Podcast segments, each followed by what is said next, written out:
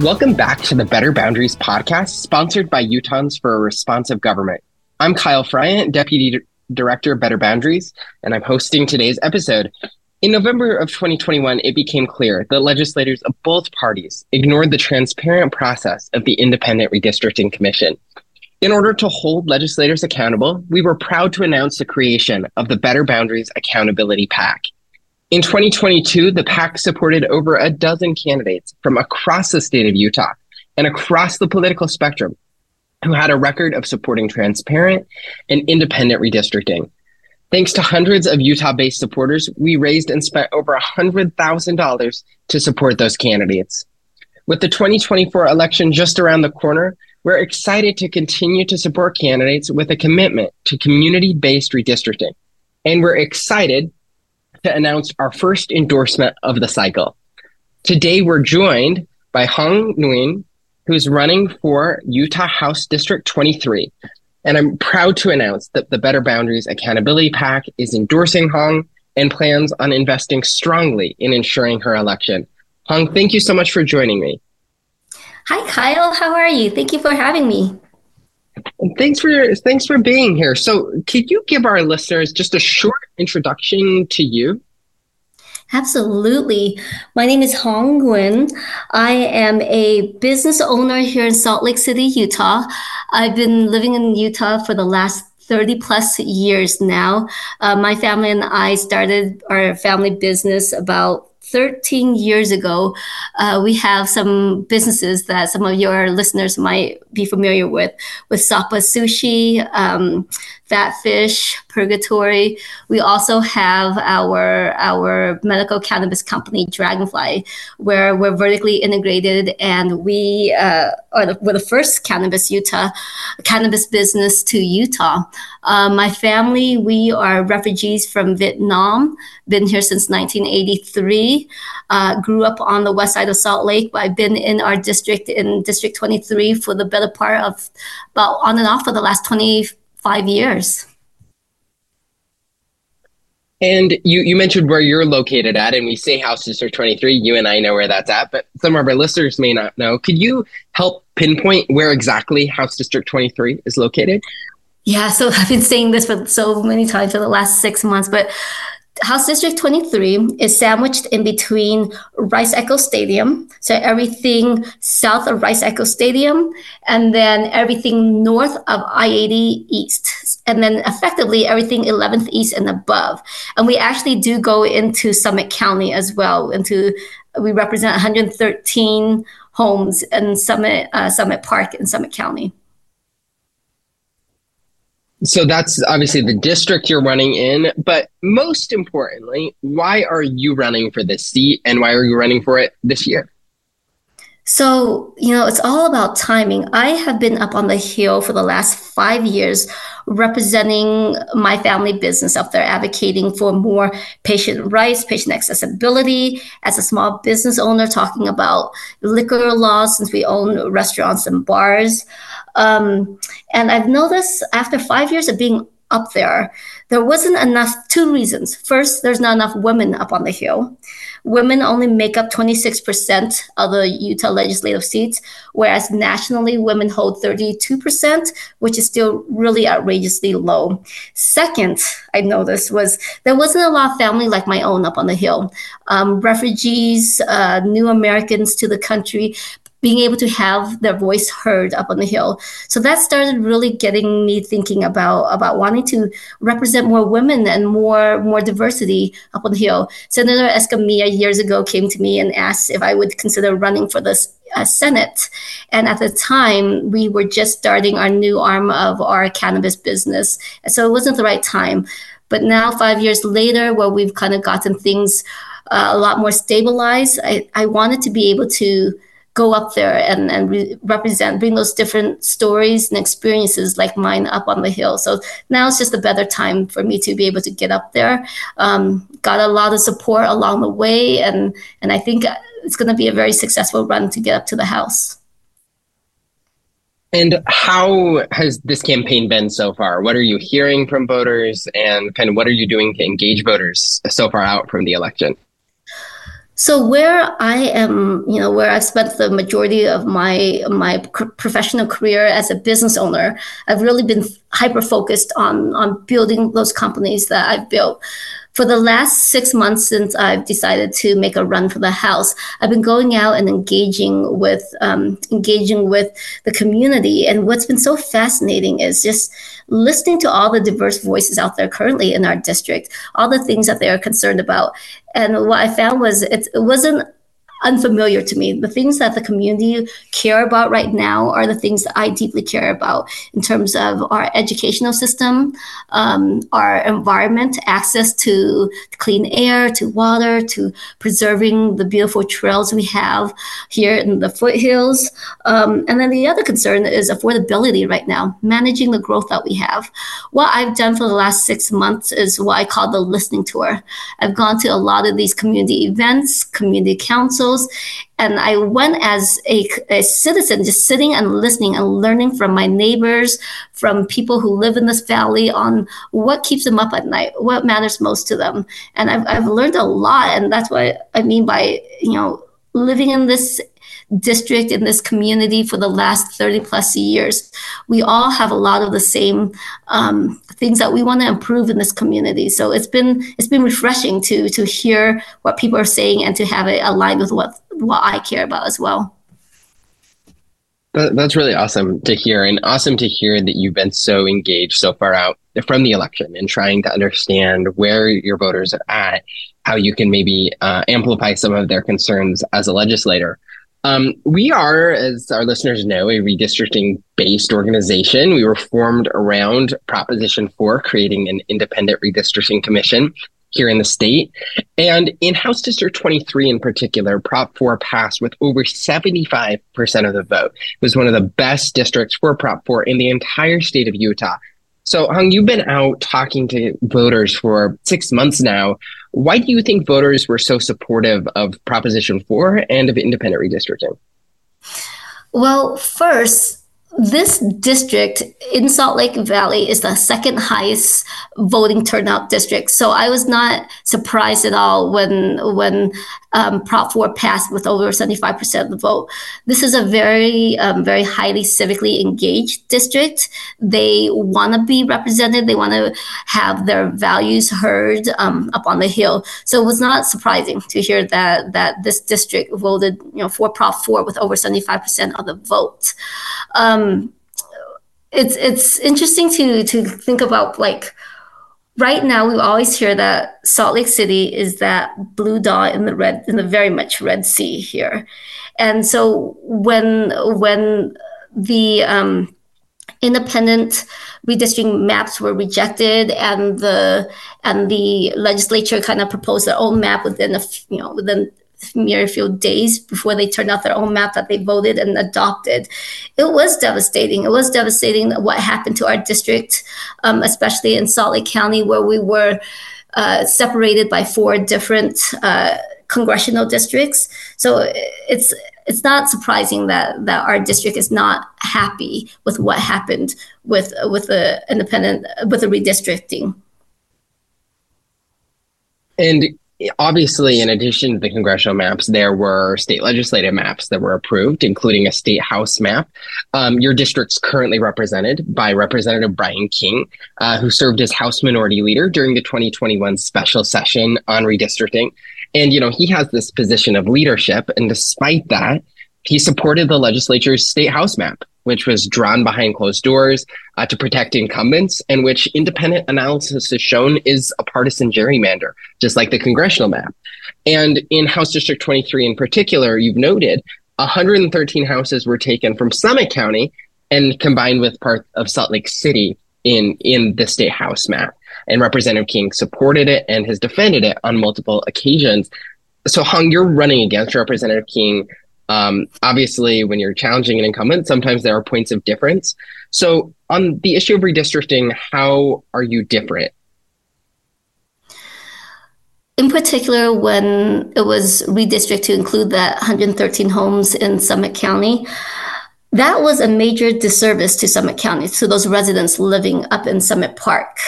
There much like what happens with gerrymandering in general, where you don't necessarily have the majority of those. Uh, those being represented represented by their their um, different political leaders. I think Summit County has their very unique challenges that are unique to Summit County, and those 113 households are left out of what je- what most Salt Lake City will be represented by. But that being said, you know where this is a state seat. Uh, I will be working hard to represent both Salt Lake City and Summit County up on the Hill. Now, where I'm different than the representative on these redistricting issues is, you know, what I've heard a lot of the time when I'm out in the community is they have not heard from their representative in a long time. They haven't seen them at their community councils. They haven't seen them at their local community events. And so they're not able to really share with their representative what their concerns are over redistricting. My biggest different issues on redistricting is I'm not here doing this just to represent myself. I'm here doing this to represent the will of the people and what it is that the people that I'm choosing to run to represent, what they want, what their desires are, what they are concerned with.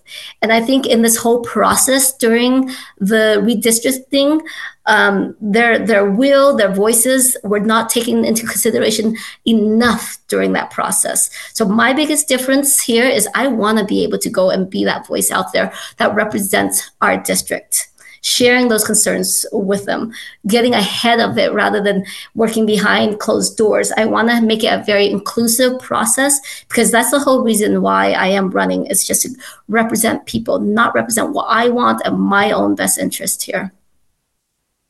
And that's really great to hear because unfortunately, a lot of legislators, no matter how well intentioned, um, at the end of the day, they did take into consideration their own future political prospects. Uh, obviously, when the state legislative maps were drawn, uh, the state legislature included where the addresses of incumbents were so they could ensure that incumbents were able to keep their seats. Uh, and like you said, that doesn't really represent the community as much as the self interest of, um, you know, the 100 plus legislators uh, in Utah. So obviously, we talked about uh, the votes of, of Representative King. Uh, he, he also had this position of leadership uh, where he could have led on the issue of independent redistricting.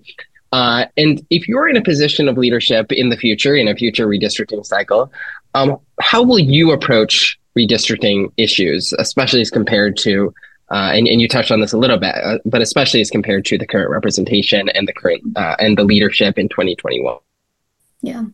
With redistricting, where it happens every 10 years after the census, and we just went through the cycle, I think it's important to work ahead of it. Like I said, where right now we should start advocating on a federal level for federal legislation that bans gerrymandering. You know, what happened this past summer in Alabama, where um, the it was upheld through the Supreme Court that there was racial gerrymandering happening in a lot of um, uh, majority black voting districts, which you know upheld that the 1965 Voting uh, Rights Act. That's something that we can use as a rippling effect as we go forward to show that gerrymandering is happening not you know not just on racial uh, partisan line, but also you know, heavily on partisan lines right now. And what I would do if I was in leadership is start actively, proactively working now before we get to the next uh, redistricting time that will happen again in another, um, you know, closer to after the census is in another. Is are we eight years out from another?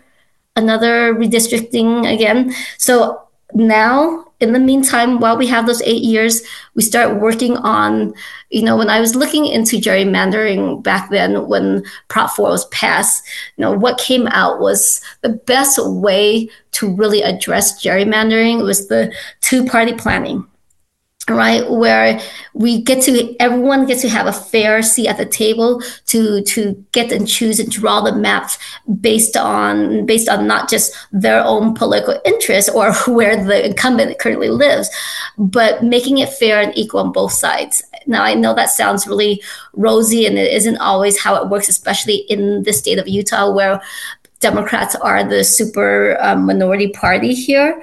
But if we can start advocating both on the local ends and start working with Republicans and work on the federal level to start putting those policies in place so that by the time we get to the next redistricting um, timeline again, we have rules and laws in place that helps protect against gerrymandering.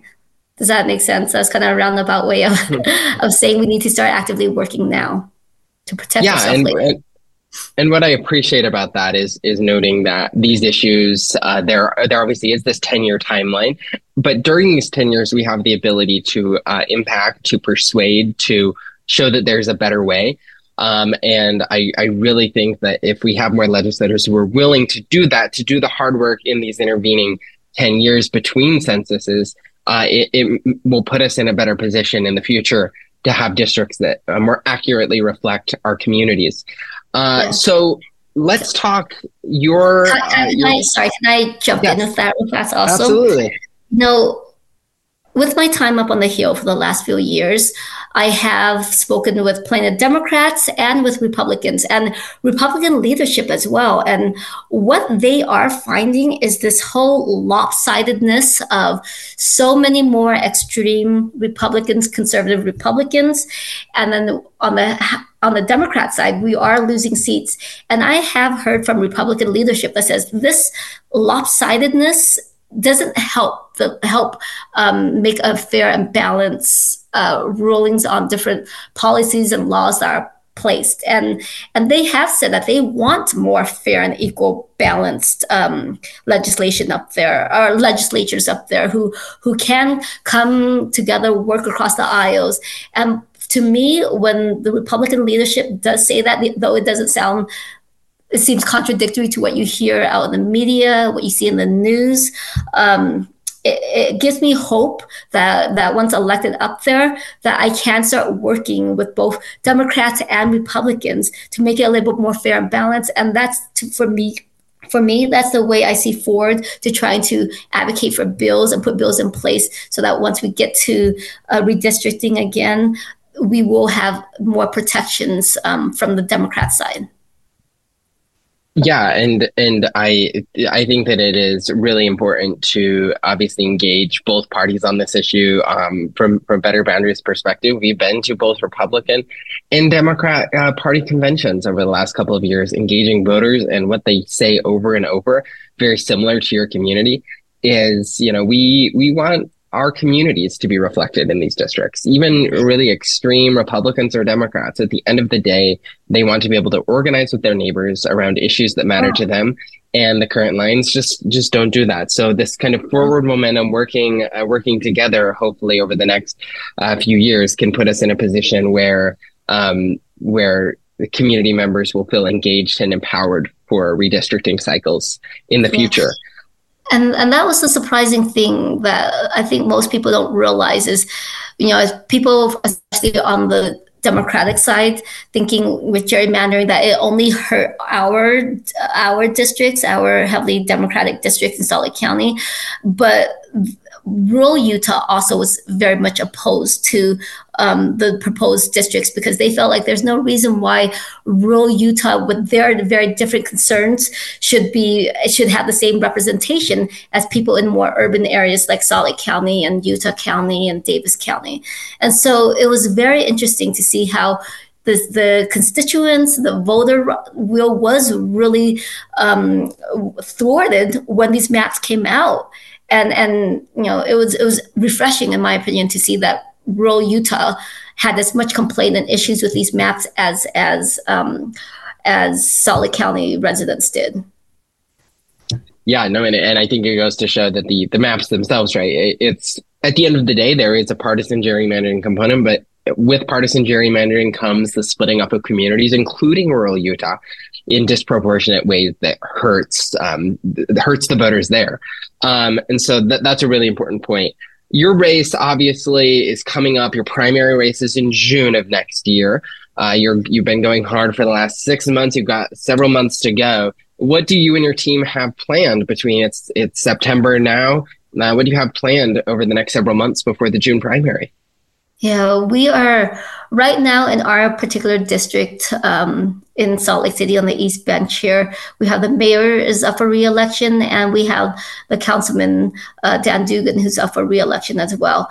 And so I know a lot of my neighbors right now are very um, hyper focused on those two races to see what happens. So for my end of it, for the rest of 2023, um, I really do plan on um, meeting with as many delegates in the district as I can, start fostering those relationships, um, start conti- start I mean, continue to keep going to those community councils and whatever community events. Finish my listening tour for 2023, and then in 2024, we are going to really be hitting it hard. Um, what I've done with my campaign is I've hired. Uh, much my campaign manager, uh, Janessa Jamo. She's 24. She just graduated from Westminster last year. And I really believe in wanting to activate the younger voices, the voices that I'm hoping to represent and and fight for over the next while, you know, once elected up there.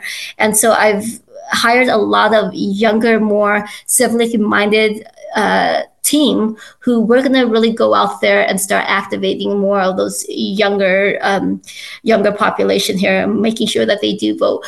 Uh, we're doing a grassroots style campaign where we will be knocking on as many doors as we can. We will be going out there to get signatures. Um, i am where we have westminster and the u of u residential uh, apartments, residential housing is in our district. I really want to go and engage with those younger voters as well and uh, do allow the turnout the vote, register to vote uh, events in our district.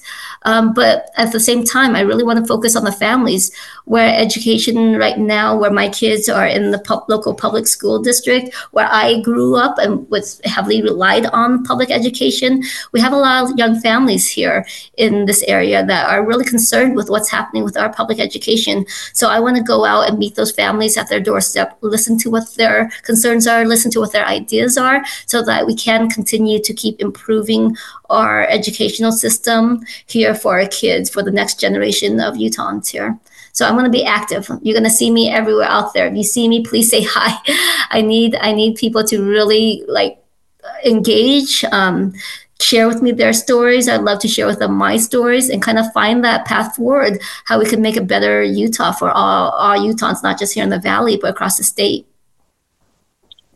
That's that's fantastic to hear. And as a final question, uh, how can our listeners and supporters help in the next several months to get you elected? Yeah, thank you for that question. There's there's just so many ways right now where um, where you know I've been told fairly so that I'm a political nobody, right? That I haven't been as engaged with with the Democratic Party. But the reality is, being a business owner, a small family owned business, we've been out there. I've I've built community. I've created jobs. I've learned what it means to to make this community better. And so I do reject the notion that I'm a political nobody. But when it comes to democratic values, I've lived that democratic values through and through my whole life and through what we've been able to do with Sapa Investment Group. Um, so how how listeners can help support is tell tell your family and friends and neighbors about me. I'm out there you know, once elected, I will be the first refugee uh, lawmaker elected to elected to the state legislature, and I will be the first Vietnamese American elected to the legislature. These are a lot of firsts that I'm trying to accomplish here, and the only way I can get it done is by people in this district, in District 23, and others going out, supporting, telling their friends about me, engaging. Um, with me and and making sure that that we win the primary vote uh, in June here um, I need I need uh, volunteers. We're to go g- gather signatures in January. I'm to be knocking on as many doors as I can. You know, I my son, my oldest son Kai goes to Indian Hills here, and he's only in the second grade. So I've been working my way through uh, being more engaged in the in his school there. But I need a lot more young families like my own to want to go and rally for me. So whatever support you can get um, get involved, contact me through hoangforhouse.com. That's our website. Please reach out because you will hear back from me if you do engage with me. That's fantastic. And thank you, Hoang, so much for joining us today. Uh, for your commitment, uh, first of all, for supporting the voters in your district by promoting community based and transparent redistricting and of course also for being out engaging with the community and uh, we need more engaged legislators who understand the issues on the ground the way you are learning. To be involved in hoang's campaign uh, like hoang said you can go to hoangforhouse.com that's h-o-a-n-g f-o-r-h-o-u-s-e dot com. You can also learn more about the better boundaries accountability PAC by going to betterboundaries.org slash pack and to be involved in the Better Boundaries Accountability PAC and our support for Hoang and other pro accountability candidates, you can email me at kyle at betterboundaries.org. Thank you so much for listening today. On our next episodes, we'll continue to keep you updated on our electoral efforts as well as the litigation surrounding Utah's congressional districts.